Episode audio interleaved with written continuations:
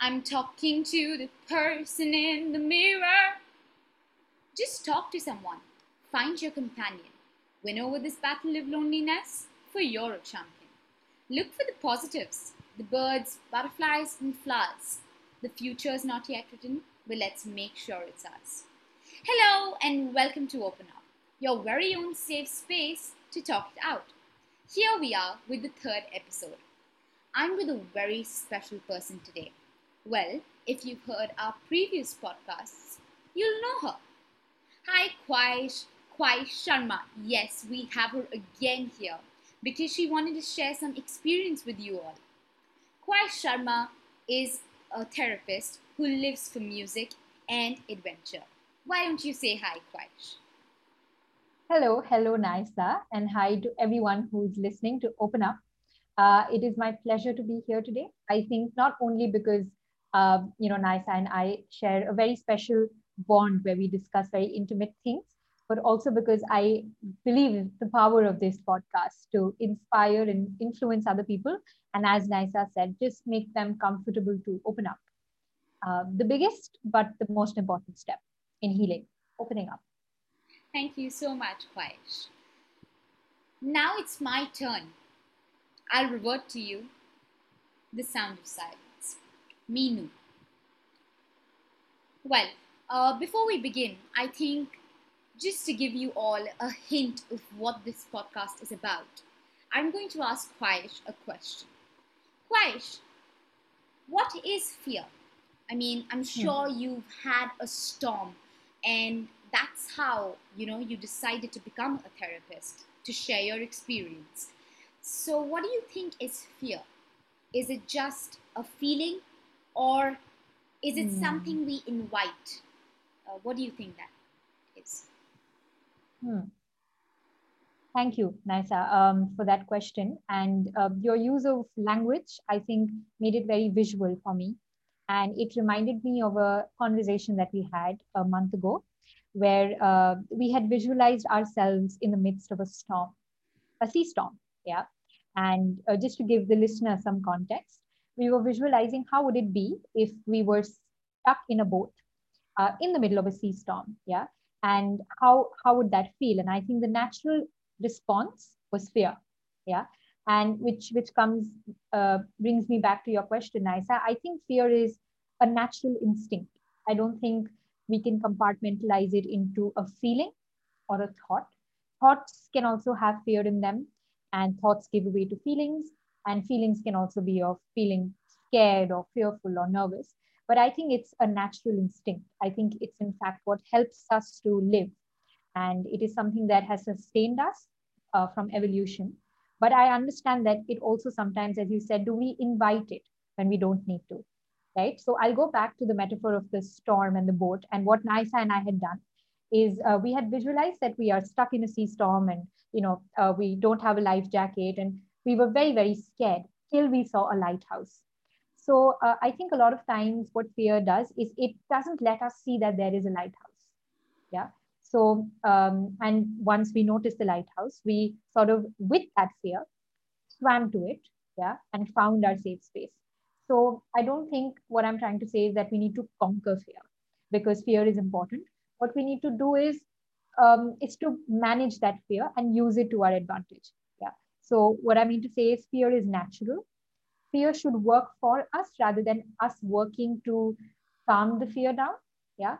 And uh, one last thing that I'd maybe say is uh, when we are scared, our flight or fight uh, response in our sympathetic nervous system is activated. Yeah.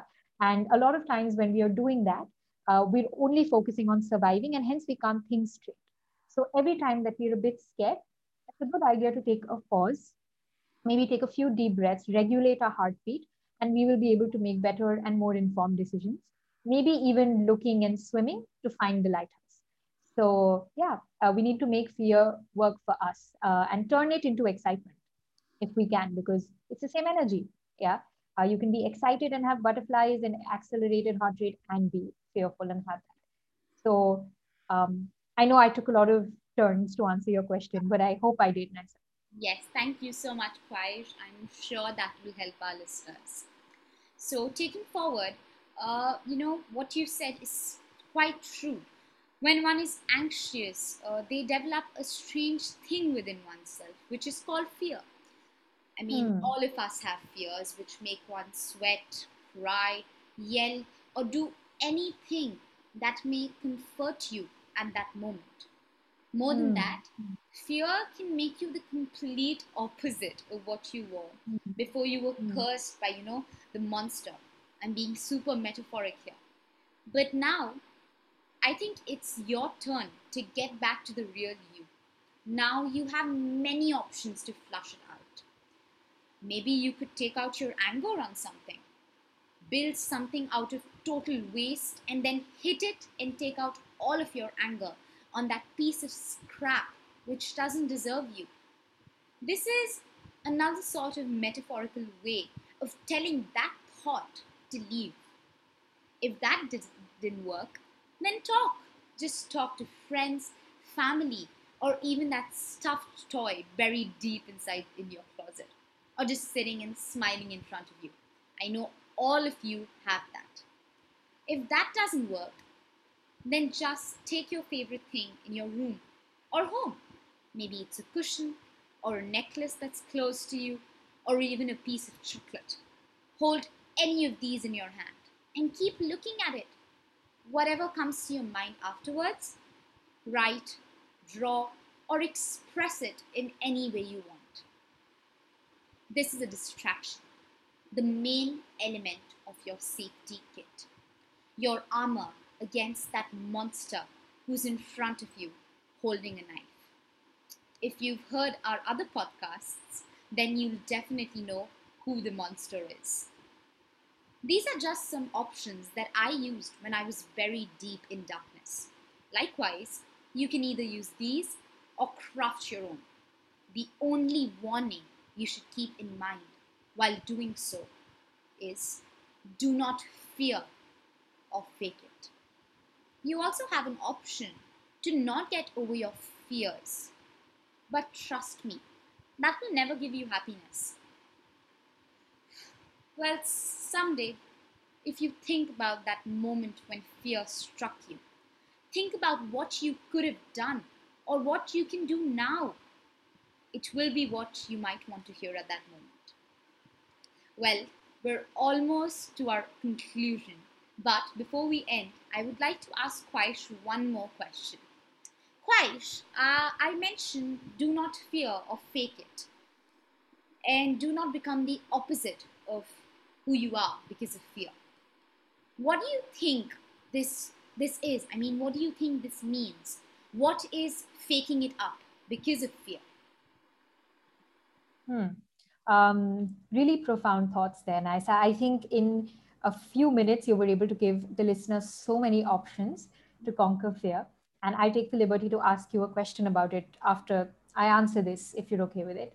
Um, okay, but I think taking from what you said, you said don't fear or fake it. So I completely agree with the former, which is um, do not fear your fear. Yeah, because fearing our fear gives way to more fear. And I think one way that we can ask ourselves something when we're in the midst of a lot of fear is what is our fear telling us? Is it telling us to that we won't be safe? Is it scared for us? Because a lot of times um, fear serves us something, and we get you know we get stuck in getting fear of fear, and hence we're not able to combat that. So I would agree with that. And um, my opinion about faking it, I think you'll have to explain the word fake a little bit to me because I have a very colloquial cultural understanding of what faking it means. But speaking from a more psychologi- psychological behavioral perspective, I think sometimes um, we have to do something first and then start believing in it, right? So um, Albert Ellis, who was a cognitive therapist, he believed that thoughts come before feelings. Yeah. And sometimes when we can't change the thought, behavior can come before thought can come before feeling. You know what I mean? So you might not feel like doing something, or you might feel a little caught up in your head. But if you do the behavior of going out on a run, eating a brownie, calling a friend, maybe that behavior in itself fuels a thought which is more helpful to you. So you are faking it in the sense, even though you aren't feeling like it, you are doing some things. But sometimes when we keep doing some things, that behavior gives way to feeling. So maybe my understanding of fake is more like doing, behaving in a way, even though you don't want to. And that can be considered fake. I know that the definition of fake has a little negative connotation to it. So I'm taking the liberty to remove the negative connotation of it. And actually, sometimes when we fake it, it's actually good for us. You know, when we go to a party, sometimes we just fake that we're interested. And that behavior sometimes gives in to a thought of, okay, maybe I'm having a good time. Maybe I can, I can, you know, make the most of it. So sometimes behavior um, can trick our thoughts and not vice versa. Yeah. Uh, thank you so much, Khwaish. That was so profound and i was actually visualizing myself uh, as you said that you know you're at a party and you're faking it you know once i've done that to be honest. And uh, mm. it actually helped me.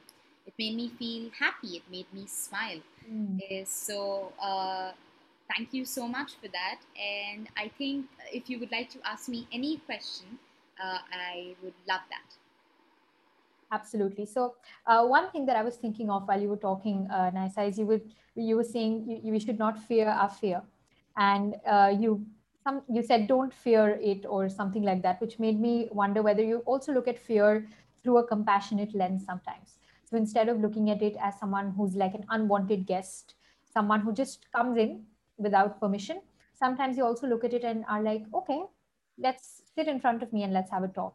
So my question is, is fear your friend or is it your foe? Or can it be both?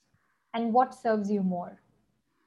Uh, thank you so much for that question, Khwaish. Uh, I think fear for me is both a friend and foe. You know, sometimes um, it's as if fear sits on the top of my head and tells me to do something. And if I give in to it, then uh, I'm fueling it. You know, I'm fueling the foe. Who's the foe at that moment? Mm-hmm. Now, if it's sitting on top of my head and telling me to do something that I know is wrong for me, and I say mm-hmm. no to it, I say no, then it's a friend to me because I'm not fueling it. Because I'm mm. telling you that, you know, you can stay here. I'm not telling you to go, but you can't force me to do anything. You're a guest at my house, and I'm not a guest at your house. So you better know that, and you not you should not try to do what you're not allowed to. So I would say mm. that it's both to me, but it's always in my hands. I think it's always my choice that if I want to fuel the friend or the foe. Yes, that's that's. So it's, it sounds like um, it sounds like you make the fear work for you nice and that gets us you know back to how we started it which is uh, when we are out in the storm and we can't find a lifeboat, the fear can help us swim and find uh, a lighthouse. But the fear can also make us so scared that we drown and we don't have energy. And I think that is what you said that you make your fear listen to you and you decide whether it will help you in the moment or not. And uh, yeah, that is looking at it from a compassionate lens, but also knowing that at the end of the day, you will get the last word. Thank you so much, Khwaish. Uh, and I think that's how we come to the end of our third episode. And we at Open Up by Solfa are so grateful to Khwaish you for coming here and you know enlightening our listeners and to all of you listening to this podcast. It means the world to all of us. So I think that's about it. Thank you so much for joining us today, and we hope you enjoyed and get inspired by this. Bye. Thank you. Bye.